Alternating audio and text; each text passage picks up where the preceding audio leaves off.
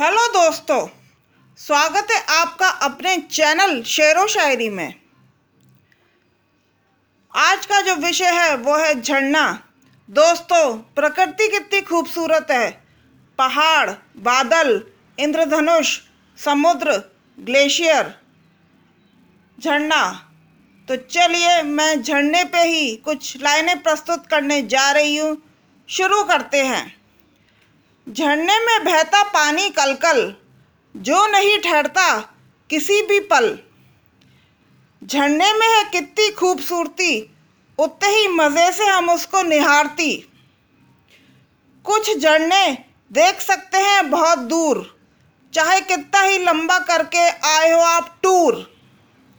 चाहे दूध सागर नियाग्रा हो या कैम्पटी फॉल, है सब अलग ही तरह के वाटरफॉल। भारत का सबसे बड़ा वाटरफॉल है कुचिकल। पर सिर्फ़ मानसून में ही देखने को मिलता है उसमें जल। झरना है कोई बहने वाली प्राकृतिक जलधारा।